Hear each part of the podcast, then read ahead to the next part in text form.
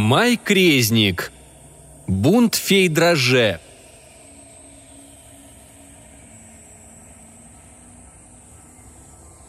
Артур Грамм не верил в привидения. И в кентавров он тоже не верил.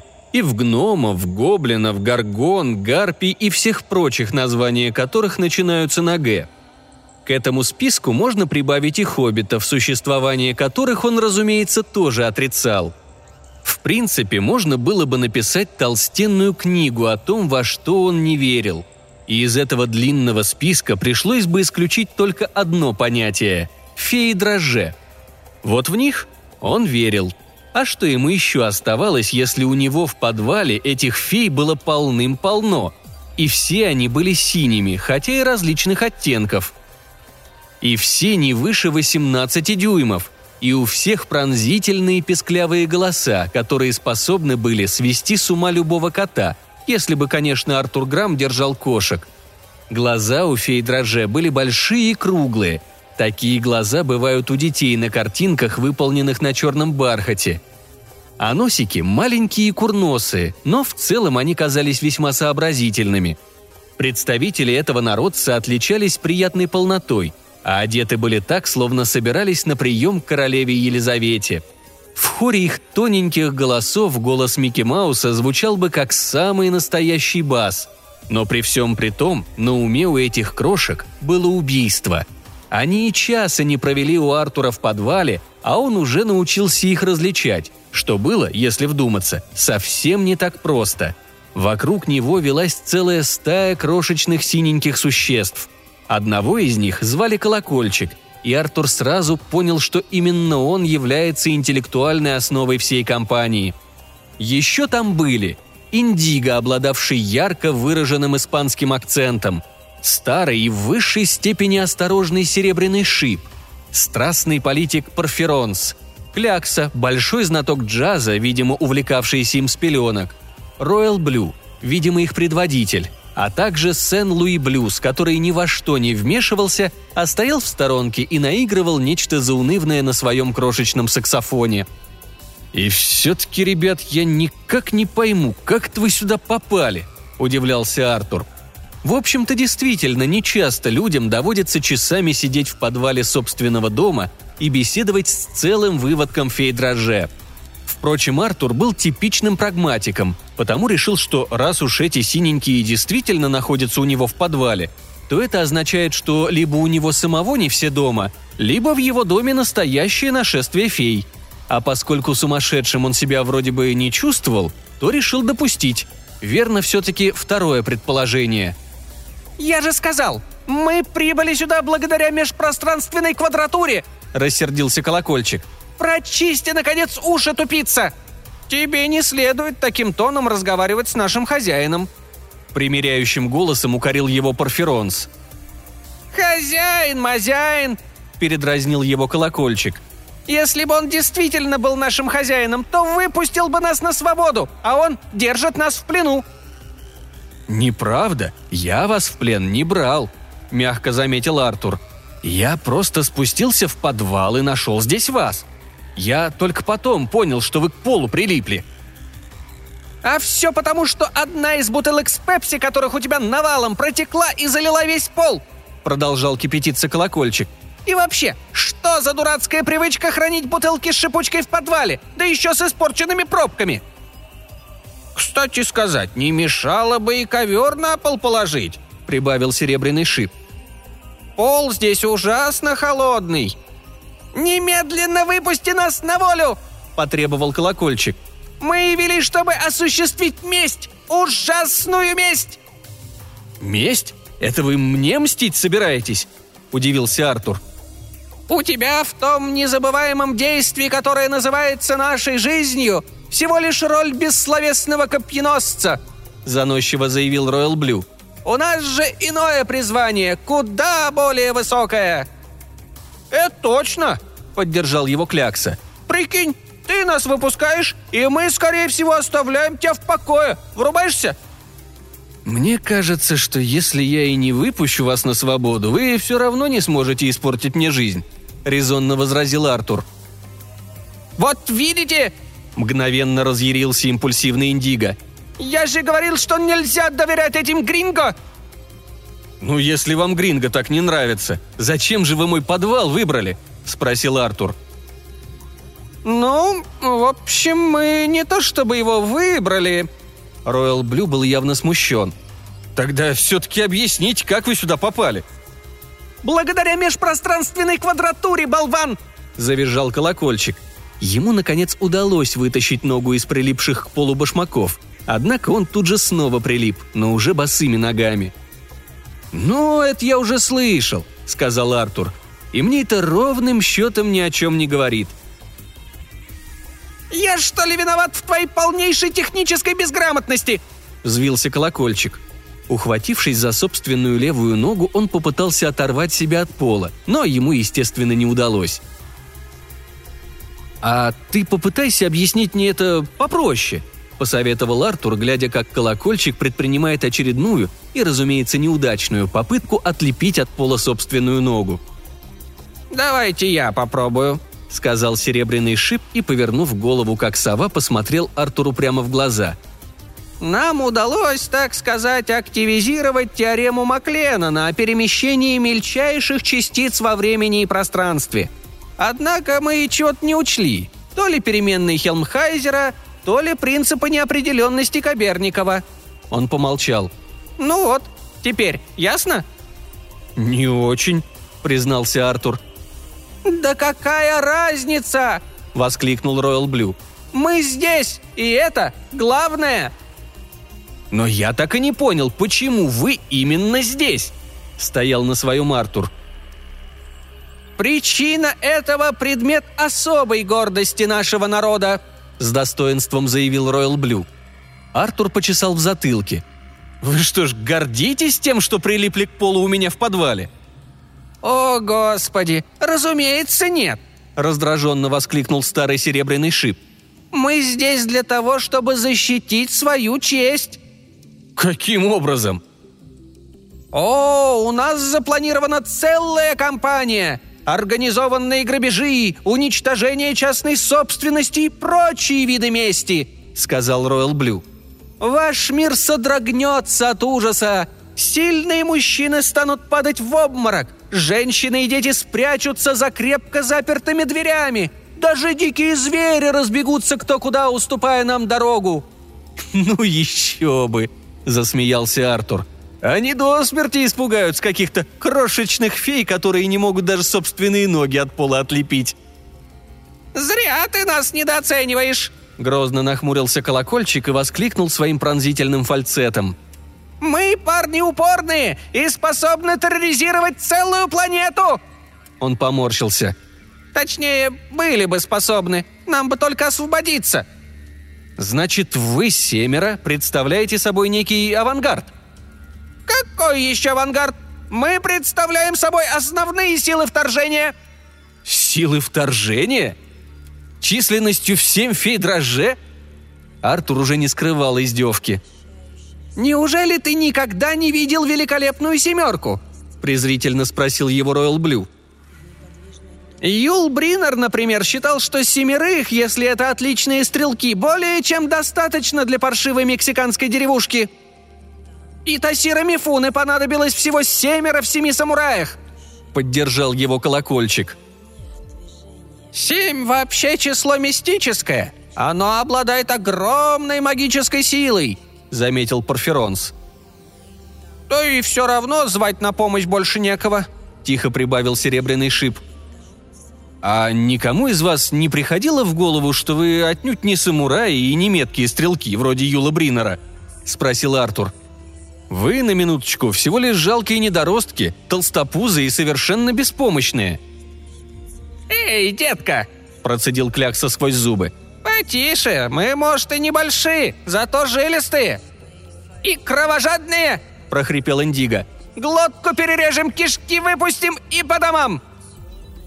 «До дома еще надо суметь добраться», – тихо заметил серебряный шип, никому не обращаясь. Мы пытались вторгнуться на вашу планету по-людски. И куда нас это завело?» Раздраженно сказал колокольчик. «На обратном пути мы выберем вторую звезду справа». «Ну, это еще бабушка надвое сказала», — засомневался Порфиронс. «Да?» — снова взвился колокольчик. «А ты что предлагаешь?» «Просто нужно закрыть глаза, щелкнуть каблуками три раза и сказать «Нет места лучше, чем дом родной», — спокойно ответил Порфиронс. «Это любой дурак знает». «Ты кого это дураком назвал?» — возмутился колокольчик. «Видите ли, я... Хм, право, не хотел бы встревать в ваш спор», — сказал Артур. «Но мне кажется, вы оба стали жертвами ложной доктрины». «Окей, мудрый старец», — пискнул колокольчик. «И что ж ты нам посоветуешь?» «Но у меня нет даже самого туманного представления о том, откуда вы явились», – пожал плечами Артур. «Из страны дрожжи, откуда же еще? Нет, все-таки ты непроходимый тупица!» «Ну, хорошо, порой я действительно бываю туповат», – миролюбиво согласился Артур. «Но все же не настолько, чтобы прилипнуть к полу в подвале чужого дома, да еще и в совершенно чужом мире, да еще и не имея ни малейшего представления о том, как вернуться домой». «Ну и что?» – проворчал колокольчик, понимая, что его посадили в лужу. «Значит, в пути возникло небольшое затруднение, только и всего. И нечего делать из этого проблему государственного значения». «Ты прав. Только предупреди, когда у вас возникнет действительно серьезная проблема», — сказал Артур. «Эх вы, лицемеры!» «А ну, перестань над нами насмехаться, Гринго проклятый!» — оскалился Индиго. «Не то мы и тебя в свой список внесем!» «Это что ж, список ваших потенциальных жертв?» «Вот именно, Омбре!» «Нельзя ли полюбопытствовать, велик ли ваш список?» «Ну, — сказал Ройл Блю, — по самым грубым прикидкам, по наметкам, если можно так выразиться, он достигает трех человек». «И кто же эти несчастные?» – с интересом спросил Артур. «Номер один в нашем списке – это Уолт Дисней», – твердо заявил Ройл Блю. «А двое других?» «Этот проклятый хореограф, как там его... Ах да, Баланчин, и еще русский композитор Чайковский». «Господи, и что ж они вам сделали-то?» – удивился Артур. «Они выставили нас на всеобщее посмешище!» – воскликнул колокольчик – Дисней в своей фантазии изобразил фей, хотя и довольно сообразительными, но обожающими обниматься и целоваться. А Баланчин, поставив щелкунчик, заставил нас танцевать на пуантах. Интересно, как нам после такого воспитывать собственных детей? Как требовать от них дисциплины и послушания? Даже наши жены хихикали при виде нас, тогда как должны были бы почтительно склоняться и замирать а наши враги не обращали на нас ни малейшего внимания, даже когда мы осаждали их города!» Колокольчик прямо-таки задыхался от ярости. «Мы же предупреждали этого русского! Будет худо, если он не переделает свой вальс фей дрожже на марш! Но теперь он у нас за все заплатит!» «Не знаю даже, как вам и сказать», — сочувственно покачал головой Артур. «Но все трое давно мертвы». Сен-Луи Блюз тут же исполнил на своем саксофоне джазовую версию знаменитой мелодии «Вновь наступили счастливые дни». «Немедленно прекрати!» — рявкнул на него колокольчик. «Ты чё это, парень?» — удивился Сен-Луи Блюз. «А того! Что тут веселиться? Нас ограбили, лишили возможности осуществить справедливую и ужасную месть!»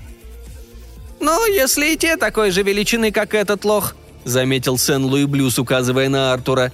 «Так тебе самое больше удалось бы укусить каждого за пальц на ноге». И он снова заиграл на своем саксофоне. «Так что же нам теперь делать?» Плаксиво взвизгнул колокольчик. «Неужели мы проделали столь далекое путешествие зря?» «А может, нам убить их первенцев?» – предложил Порфиронс. «В этом, пожалуй, был бы даже некий благородный мифологический оттенок», «Или лучше просто отправиться домой», — сказал Роyal Блю. «Ни за что!» — заявил колокольчик. «Они по-прежнему ставят этот балет, по-прежнему слушают этот вальс, по-прежнему показывают этот мультфильм». «Да, вальс феи дрожжи я часто слушаю на средних частотах», — кивнул Артур. «Но как же нам остановить их?» — спросил Роyal Блю. «Я полагаю, что выход один», сказал Серебряный Шип. «Нам придется убить всех музыкантов и танцовщиков на этой планете и уничтожить все копии диснеевского фильма». «Вот это правильно!» – обрадовался колокольчик. «Пошли!» Никто не двинулся с места. «Артур, старина!» – вкратчиво начал Порфиронс. «Нельзя ли попросить тебя, как одного из тех немногих, что останутся в живых после кровавого порабощения вашей планеты, помочь нам отлепиться от пола?» «Вряд ли», – вздохнул Артур. «Но почему?» – воскликнул Роyal Блю. «Мы же рассказали тебе все, что ты хотел знать. Да и сам ты не из нашего списка». «Это было бы равносильно убийству». «Многие понятия меняются, когда вы вступаете в войну», – заметил Порфиронс. «Мы, например, себя убийцами не считаем». Артур покачал головой. «Вы меня не поняли. Это ведь вас убьют!» «Какая ерунда!» – пискнул колокольчик. «Чушь!» «Просто смешно!» – прибавил серебряный шип. «А оружие какое-нибудь у вас есть?» – спросил Артур. «Нету», – признался колокольчик. «Зато сколько угодно смекалки и бесстрашие». «Ну, последнее не совсем верно», – задумчиво пробормотал Порфиронс. «Лично я до смерти боюсь трех вещей. Банши, чудовищ, живущих в сточных канавах, и высокого уровня холестерина». «А я боюсь высоты», — признался Роyal Блю. «И очень не люблю темноту». Вскоре все семеро перечисляли Артуру то, чего боится каждый из них. «В общем, некоторые из нас много чего боятся», — вынужден был сказать колокольчик. «Зато остальные исключительно отважны и не струсят ни при каких обстоятельствах. Ну, почти ни при каких». «На вашем месте я бы собрал вещички и отправился домой», — посоветовал Артур. «Но мы не можем!» — возразил колокольчик. «Даже если б знали, как туда добраться. Не можем же мы при всем честном народе заявить, что наша миссия полностью провалилась, а сами мы так и не сумели выбраться из твоего подвала. Я знаю, что в глубине души ты нам сочувствуешь, Артур», — сказал Серебряный Шип. «Но ведь и у нас собственная гордость имеется». «Значит так», — заключил Роyal Блю. Если ты не поможешь нам освободиться, мы продолжим свой путь, оставляя за собой кровавый след, пусть и весьма скромный». Артур покачал головой. «Ну и поступите совершенно неправильно». «Господи, а ты-то что знаешь о мести, о сокрушительных войнах?» — грозно спросил колокольчик. «Ничего», — признал Артур. «Вот так-то!» «Зато я отлично знаю, что даже если вам действительно удастся убить несколько человек, все равно будут создаваться новые копии фантазии, примерно раз в два года.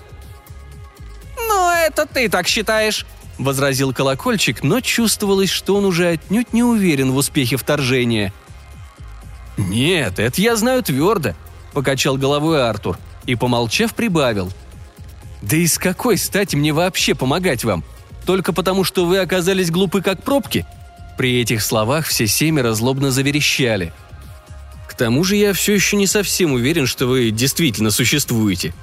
Впрочем, если бы мне пришлось планировать подобную операцию, — продолжал он, — я бы в первую очередь проник в главный компьютер диснеевской студии и стер все файлы с записями фантазий. Это было бы гораздо проще и надежнее, чем таскаться по разным кинотеатрам в поисках уцелевших копий — «Отличная идея!» – с энтузиазмом воскликнул Роyal Блю. «Не правда ли, ребята? Просто великолепная!» Он немного помолчал и осторожно спросил. «А скажи, Артур, что это такое? Компьютер?» Артур объяснил. «Это, конечно, хорошо и даже прекрасно», — сказал Серебряный Шип, когда Артур закончил свои объяснения. «Но каким образом это помешает людям ставить балет «Щелкунчик»? Я думаю, что сценография Баланчина, ну, все эти балетные па, теперь тоже занесена в компьютер», — ответил Артур. «Просто нужно отыскать эти записи и стереть их». «А как быть с музыкой Чайковского?» Артур пожал плечами. «Музыку уничтожить несколько труднее». «Ничего, два из трех тоже неплохо», — воскликнул Клякса. А ты, парень, что надо, Артур. Хоть и не синий». «Да уж, Гринго», — прибавил Индиго. «Снимаю перед тобой сомбреро. Точнее, снял бы, если б нашел подходящее». «Окей, Артур», — сказал Роyal Блю. «Спасибо, но сейчас нам пора. Ты только отлепи нас от пола, пожалуйста, и укажи нужное направление». «От Калифорнии мы сейчас очень далеко». Артур принялся по очереди отлеплять своих незваных гостей от пола. «Как же вам попасть туда?» «Точно так же, как попали сюда», — ответил Серебряный Шип. Но при подобной точности попадания вы вполне вероятно окажетесь в Буэнос-Айресе, а не в Калифорнии», — заметил Артур. «Дельное замечание», — кивнул головой Порфиронс. «Мы могли бы полететь туда сами», — предложил Серебряный Шип. «Отличная мысль!» — воскликнул Порфиронс и вдруг помрачнел. «А умеем ли мы летать?» «Не знаю, парень», — сказал Клякса, хлопая руками, как птицы крыльями. «Может, и умеем, только я совершенно не помню, как это делается». «А я все равно высоты боюсь», — заявил Роyal Блю. «Нет, придется нам поискать другой способ». «А что, если нам разложить свои тела на составляющие и перенестись в Калифорнию по телеграфным проводам?» Сделал весьма дерзкое предложение колокольчик. «Ты первый», — сразу сказал Порфиронс. «Я? А кто же? Ведь идея-то твоя, верно?» «Ну, моя, но было бы только справедливо, если бы кто-то другой испробовал на себе то, что я придумал», — с обидой возразил колокольчик. «А туда нельзя добраться автостопом?» — спросил Индиго. «Ты как думаешь, Артур?» Ответа не последовало, и Роyal Блю удивленно оглядел подвал. «Эй, а куда же Артур подевался?» «Если он пошел сообщать о нас властям, то я ему так наподдам!» – возмутился колокольчик. И тут на верхней ступеньке лестницы появился Артур с большой коробкой в руках. «Мне надоели ваши перебранки», – заявил он. «Залезайте». «Всем залезать?» Артур кивнул. «Всем». «Но зачем?» «Я отправлю вас почтой. Вы на корабле пересечете океан, а потом вас доставят прямо в центральный офис Диснеевской студии», — сказал Артур. «Ну а уж там делайте, что хотите». «Здорово!» — вскричал Роyal Блю. «Значит, теперь мы действительно сможем посеять ужас среди наших лютых врагов и восстановить честь своего народа!» Или, по крайней мере, заполучить в Диснейленде парочку гигов. Прибавил Сен-Луи Блюз.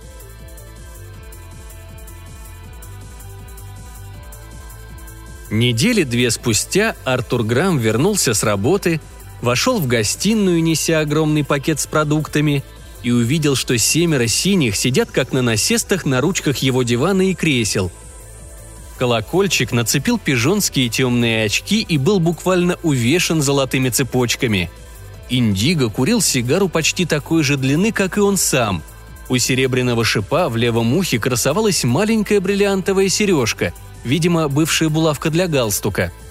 Сен-Луи Блюз сменил свой саксофон на маленький синтезатор. По остальным тоже было заметно, что они только что вернулись с далекого запада. «Как, черт побери, вы сюда пробрались?» – воскликнул Артур. «Международная почта. Нас доставили прямо к твоим дверям», – ответил Роyal Блю. «А остальное – дело техники. Надеюсь, тебе это не слишком неприятно?»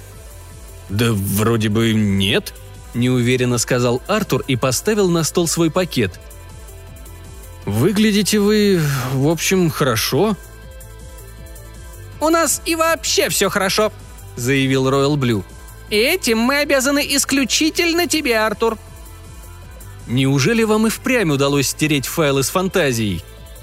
«Ах, это!» Роyal Блю пренебрежительно пожал плечами – мы обнаружили, что предназначены для более высоких деяний». «Вот как? А я думал, ваша основная цель – уничтожить все копии фильма». «Это же было еще до того, как мы научились пользоваться компьютером», – возразил колокольчик. «А ты знаешь, Артур, какой доход приносит за год демонстрация фантазии?» «Должно быть огромный». «Огромный. Ты его недооцениваешь», – сказал Роyal Блю. Да этот чертов фильм настоящая золотая жила. К тому же примерно каждые два года на свет появляется новое поколение любителей мультфильмов. «Ну хорошо», — прервал его Артур. «Значит, копии вы уничтожать не стали. А что же вы тогда сделали?» «Мы выкупили контрольный пакет акций у диснеевской студии», — гордо заявил Колокольчик. «Что?» «Мы выкупили контрольный пакет», — спокойно повторил Колокольчик. «И теперь практически владеем студией. В наших ближайших планах производство игрушек из серии «Феи дрожже», маек из той же серии, каш для завтрака и тому подобного. Грабеж, резня и прочие человеконенавистнические приемы там очень даже в ходу», — пояснил Порфиронс. «А вот маркетингом, Артур, никто по-настоящему не занимается, хотя ведь именно в нем главная сила». «Как же вам все это удалось?» — с любопытством спросил Артур. «Мы не очень хорошо разбираемся в вопросах межпространственной квадратуры», — сказал Роyal Блю. «Зато обнаружили у себя прямо-таки компьютерный талант. Мы запросто манипулировали рынком и в итоге скупили весь нью-йоркский балет и все права на хореографию Бланчина, а потом, поднакопив денег, купили акции компании Polaroid и на корню скупили акции Disney Film». Вид у синенького коротышки был чрезвычайно довольный. «Вот и все», «А как же и с Чайковским?» «Мы, конечно, не могли помешать людям слушать его музыку», — ответил Колокольчик. «Но теперь мы являемся совладельцами всех основных записывающих компаний Америки, Англии и России. А недельки через три вся сеть каналов распространения грамзаписей будет у нас в руках». Он помолчал и прибавил.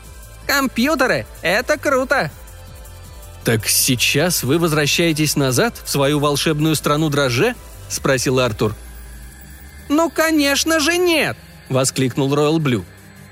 «Быть феей дроже даже дурак сумеет, а вот стать по-настоящему удачливым хакером, правильно оценивающим возможности той или иной сделки и умеющим выявлять скрытые авуары, может далеко не каждый. И далеко не каждый способен вовремя нанести удар и поставить своего финансового соперника на колени».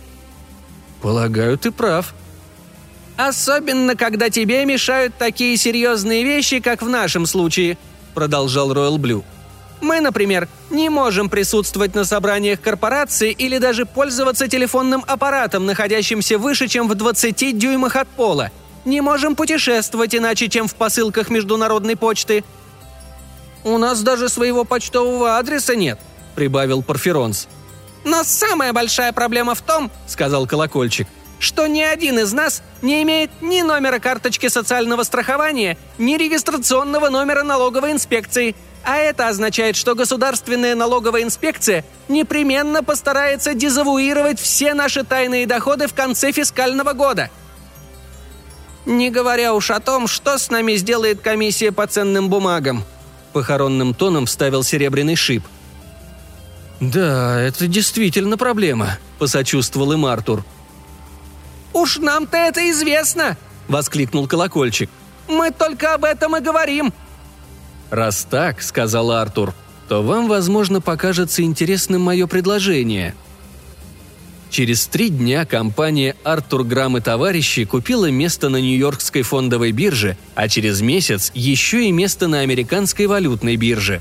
Между прочим, и по сей день об этой компании мало что известно – все знают только, что это очень небольшая и очень сплоченная инвестиционная компания, у которой поистине замечательный годовой доход и которая недавно снова расширила давно уже разрабатываемую ею тему «фея дрожже», в частности, в обустройстве парков и в кинопроизводстве.